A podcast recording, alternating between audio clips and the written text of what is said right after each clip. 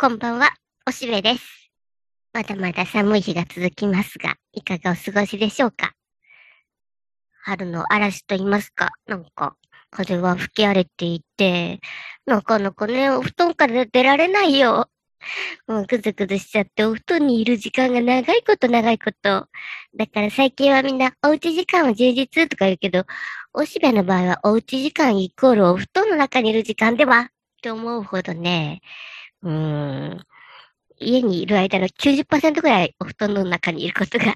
多いってね、本当に困ったもんだ。もっとお家の中で充実して過ごしたいな、と思っています。でね、そんな中で、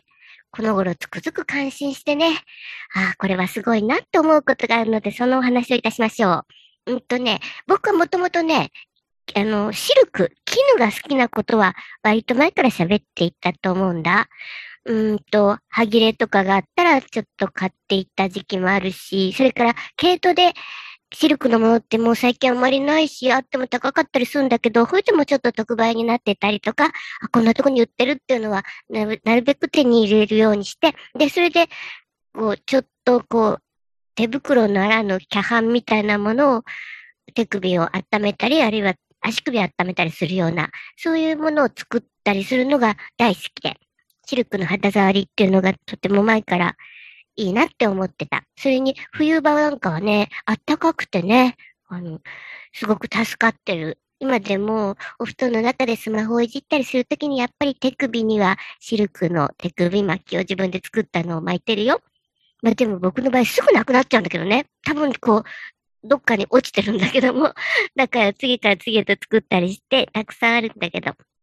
そんな風に、えっと、絹、シルク、シルクが大好きでした。で、だけど、そうやって、まあ、ポイントポイントはそういう自分で手作りのものができたり、あるいはね、あの、T シャツとかも、昔はそんなに高くなかったから、ずっと前からね、ちょっとこう、小さな T シャツみたいなのを首に巻いたりとかはしていたんだけど、どうしてもさ、下半身こう、ズボン履いて、お布団に入るだろ？で、それが、やっぱり冬場は、あったかくなくちゃいけないから、やっぱりジャージみたいなものを履いてるんだね。で、ところがさ、僕やっぱり河川のものとかはね、すぐ買い替えになっちゃってね、でも、もうそんなんしかないから、まあ気をつけてはいたけど、そのうち、こうバリバリって書いちゃって、で、そこが、こう傷になったりとか、かさぶたになっちゃって、結構足にはね、なんかポツポツといっぱいかさぶたができてたりしてたの。でね、ああ、なんかこんな風になってきて、やっぱり年取るとこういうことかなとかね、ああ、なんかグラビアのお仕事はもうできないわ、などとわけのわからんことを自分でつぶやいたりして、なんか、うん、足はしょうがないなと思ってた。それにちょっと痒くなったりしてね、うん、やっぱりせめて木綿のものとか、天然素材のものにはしようとしてたけども、どうしても寒かったりするから、そう、なのでね、ちょっとこう、足の、こう、うーん、こう、ももの辺とか、あるいは、こう、えー、ふくらはぎの線辺とかが、買い替えが、うん、あんまり良くないなと思っていたところに、えー、たまたまだね、ジャージみたいに見えるんだけど、内輪側が全部シルクというね、実はちょっとお高い。ジャージのこうズボンの癖して1万5千円もするんだけど、それを何回もポチってはため息をつきってことをこう繰り返していたけども、ある時に、やっぱこれは一度は試してみようと思ってポチって送ってきてもらったさ。でね、入ってみた。それが、えっと、今調べてみたら1月末に僕はそれを入手しているんだ。で来た時から、その日の夜から、まあ本当は外でも着れるぐらいね、っていうか部屋着として着られるぐらいの素敵なジャージなのだが、もちろん僕も部屋着のとして着て、で、そのままお布団に入るね。そしたら、もうポカポカで、あ、これやっぱ肌触りもいいし、とてもいいなと思っていたのさ。まずはそういう体感、実感が素晴らしかったんだけど、その後、びっくりすることが起きました。なんか結構足がバリバリになっていて、あちこちこうね、うん、かさぶたみたいのがいっぱいできてた。それがね、みるみると治っていったよ。で、これはすごいと思って、えっ、ー、と、これでもう20日ぐらい経ったろすごく綺麗になった。これでまたグレビエの仕事が来ても大丈夫よ。わけのわからんことをつぶやいてるけど。で、その間、別に特別なことは何もしてない。あの、お風呂上がりに、ちょっとね、僕はその、えっと、水とグリセリンと尿素を合わせたやつを使ってんだけど、そういうのバシャバシャっとこうつけたりとかね、そういうのは、あの、顔とか手とかと同じように、ちょっと多めにパシャパシャってしたりはするけども、それだけなんだね。普段は別に何もつけてないんだけど。で、それを要するに入ってるだけで治った綺麗につるりんこと。これはびっくりしたね。だから1万5千円はお高くなかった。病院に行ったりして、なんかわけのわからん薬を塗ったりして、それで、こう、くよくよするよりもね、その、ポカポカのジャージみたいなスルって履いてグーグーって寝るだけで、それで20日間寝ただけで治ったっていうね、素晴らしい。やはりシルクの力はすごいなと思って、もともとシルク教の宗派に入っていたけれども、一段とシルク様に、こう、うん、ひれ伏す感じ。だからさ、実は、あの、去年の大河で晴天をつくの中で、渋沢が、こう、開国した後に海外が日本のシルクに目をつけて、で、なんか、根がおかしくなった時に、作戦として、あの、蚕の眉を大量に焼いた場面があったよね。あの時、まあもちろんそれは賢い。あの、渋沢のやり方っていうのが非常に経済が分かったやり方だったんだけど、僕はギャーと思ったね。わたくさんの中に、こう、お蚕さんが入っている眉を大量に焼いて、それで海外に、こう、見せしめにしたみたいなのがね、もったいなって思ったものさ。だって今本当にシルクが手に入りにくくなっていて、うん、中国で作ってくれてるだけで、日本は一番大切な産業を失っているよね。細々とやっておられる方いるかもしれないし、それにあとは何？皇室が？なんか、ちょっと、勝ってるだけでしょ？本当に産業としてはダメになっちゃって、もったいないことだ。だから僕は100年前まで日本で永遠として築かれてきた産業で体にいいものみたいのが、そこでバシャンとこなくなって、その後、それに、えー、戦後ね、一段となくなってしまったものとかいうのがね、非常に惜しんで、で、それに、そこにヒントがあるかな？こう、体に自然といいものはそういうもんだなと思ってね、やっぱりシルクはすごいと思って、これからも大事にしよう。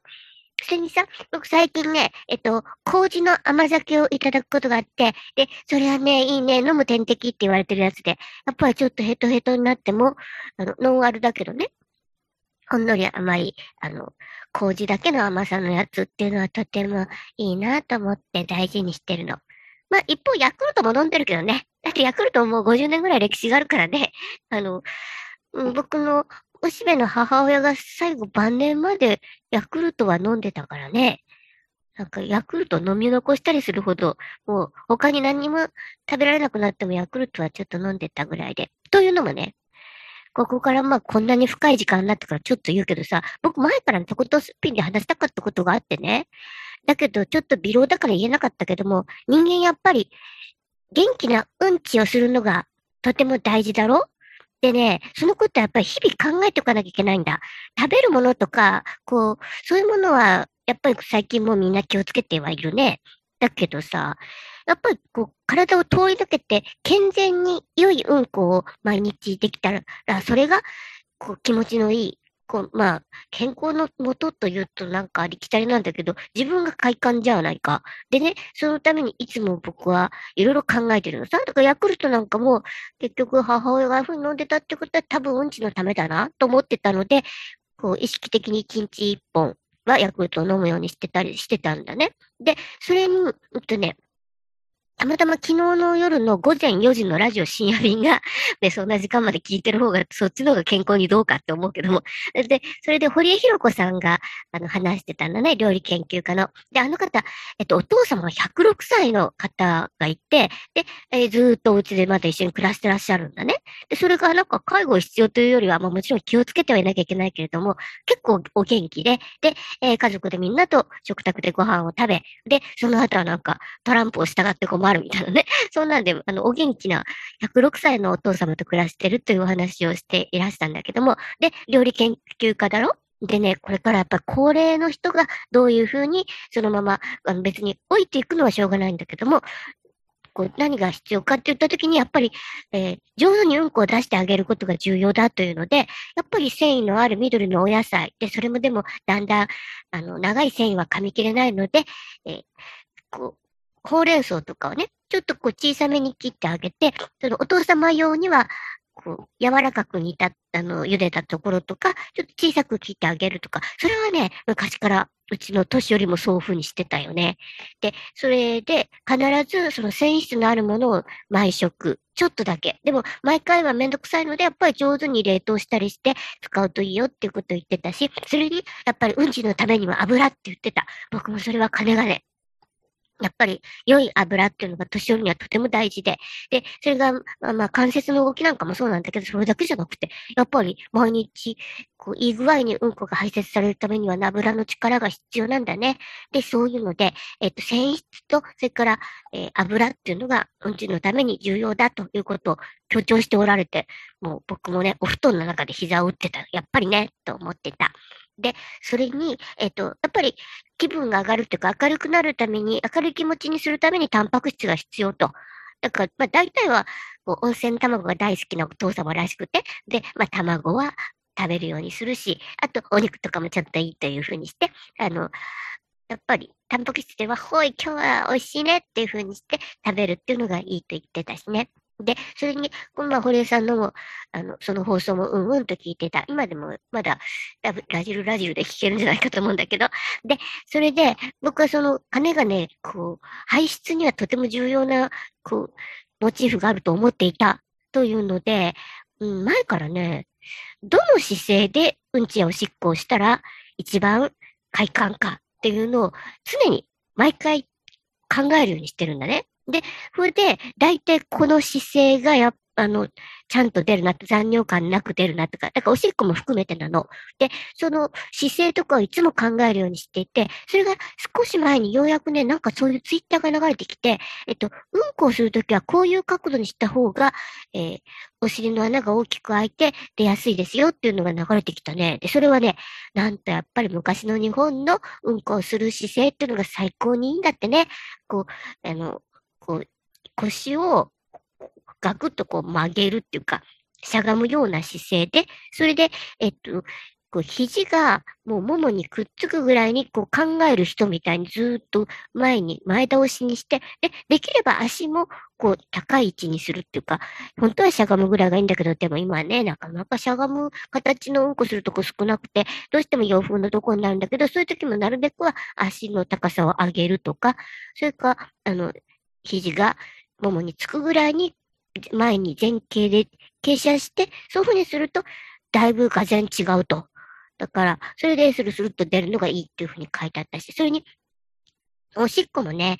僕は金がね、こう、どこにどう力を入れたら最後まで絞り出るかっていうのはとても大事。だってさ、おしっこが出なくなるっていうトラブルっていうのは非常にこう、いろんな病気の初期症状としてあって、で、もちろんそれは膀胱炎とかその腎臓関係ももちろんだけども、それ以外にもいろいろあるだろ？うで、だから気持ちよくシャッとこう、膀胱にある水分を全部出すことができるかどうかっていうのは、やっぱりその筋肉の使い方みたいなものじゃん。で、それはさ、意識的にできるわけだから、どうやったらこう、えー、最後までちゃんと毎日毎日ね、毎毎回のおしっこでで、えー、全部こう出せるかっていうのは、一回一回試してみたらいいのよ。ふんってどこに力を入れたらいいのかとかね、こう、なんか手を握ったら方がいいのか、あるいはパッと開いて、えー、お膝とかにつけた方がいいのかとか、なんかいろいろ姿勢を工夫する。それが毎回のおしっこの時に重要じゃないかと思うんだよね。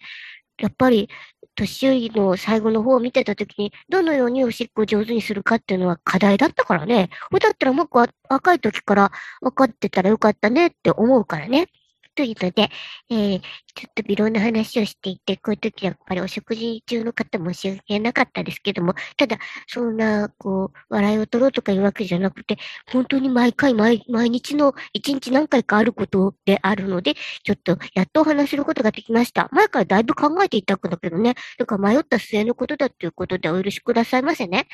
というわけで、えー、おしっぺのへへ。まあ一応何これ健康法か？ね。まあ、そんなに健康でいたいってわけじゃないけども、ピンピンコロリのための方法って感じかな。えー、自分が快感であり続けるために、そういうふうに気をつけてますっていう話でした。では、またね。バイバイ。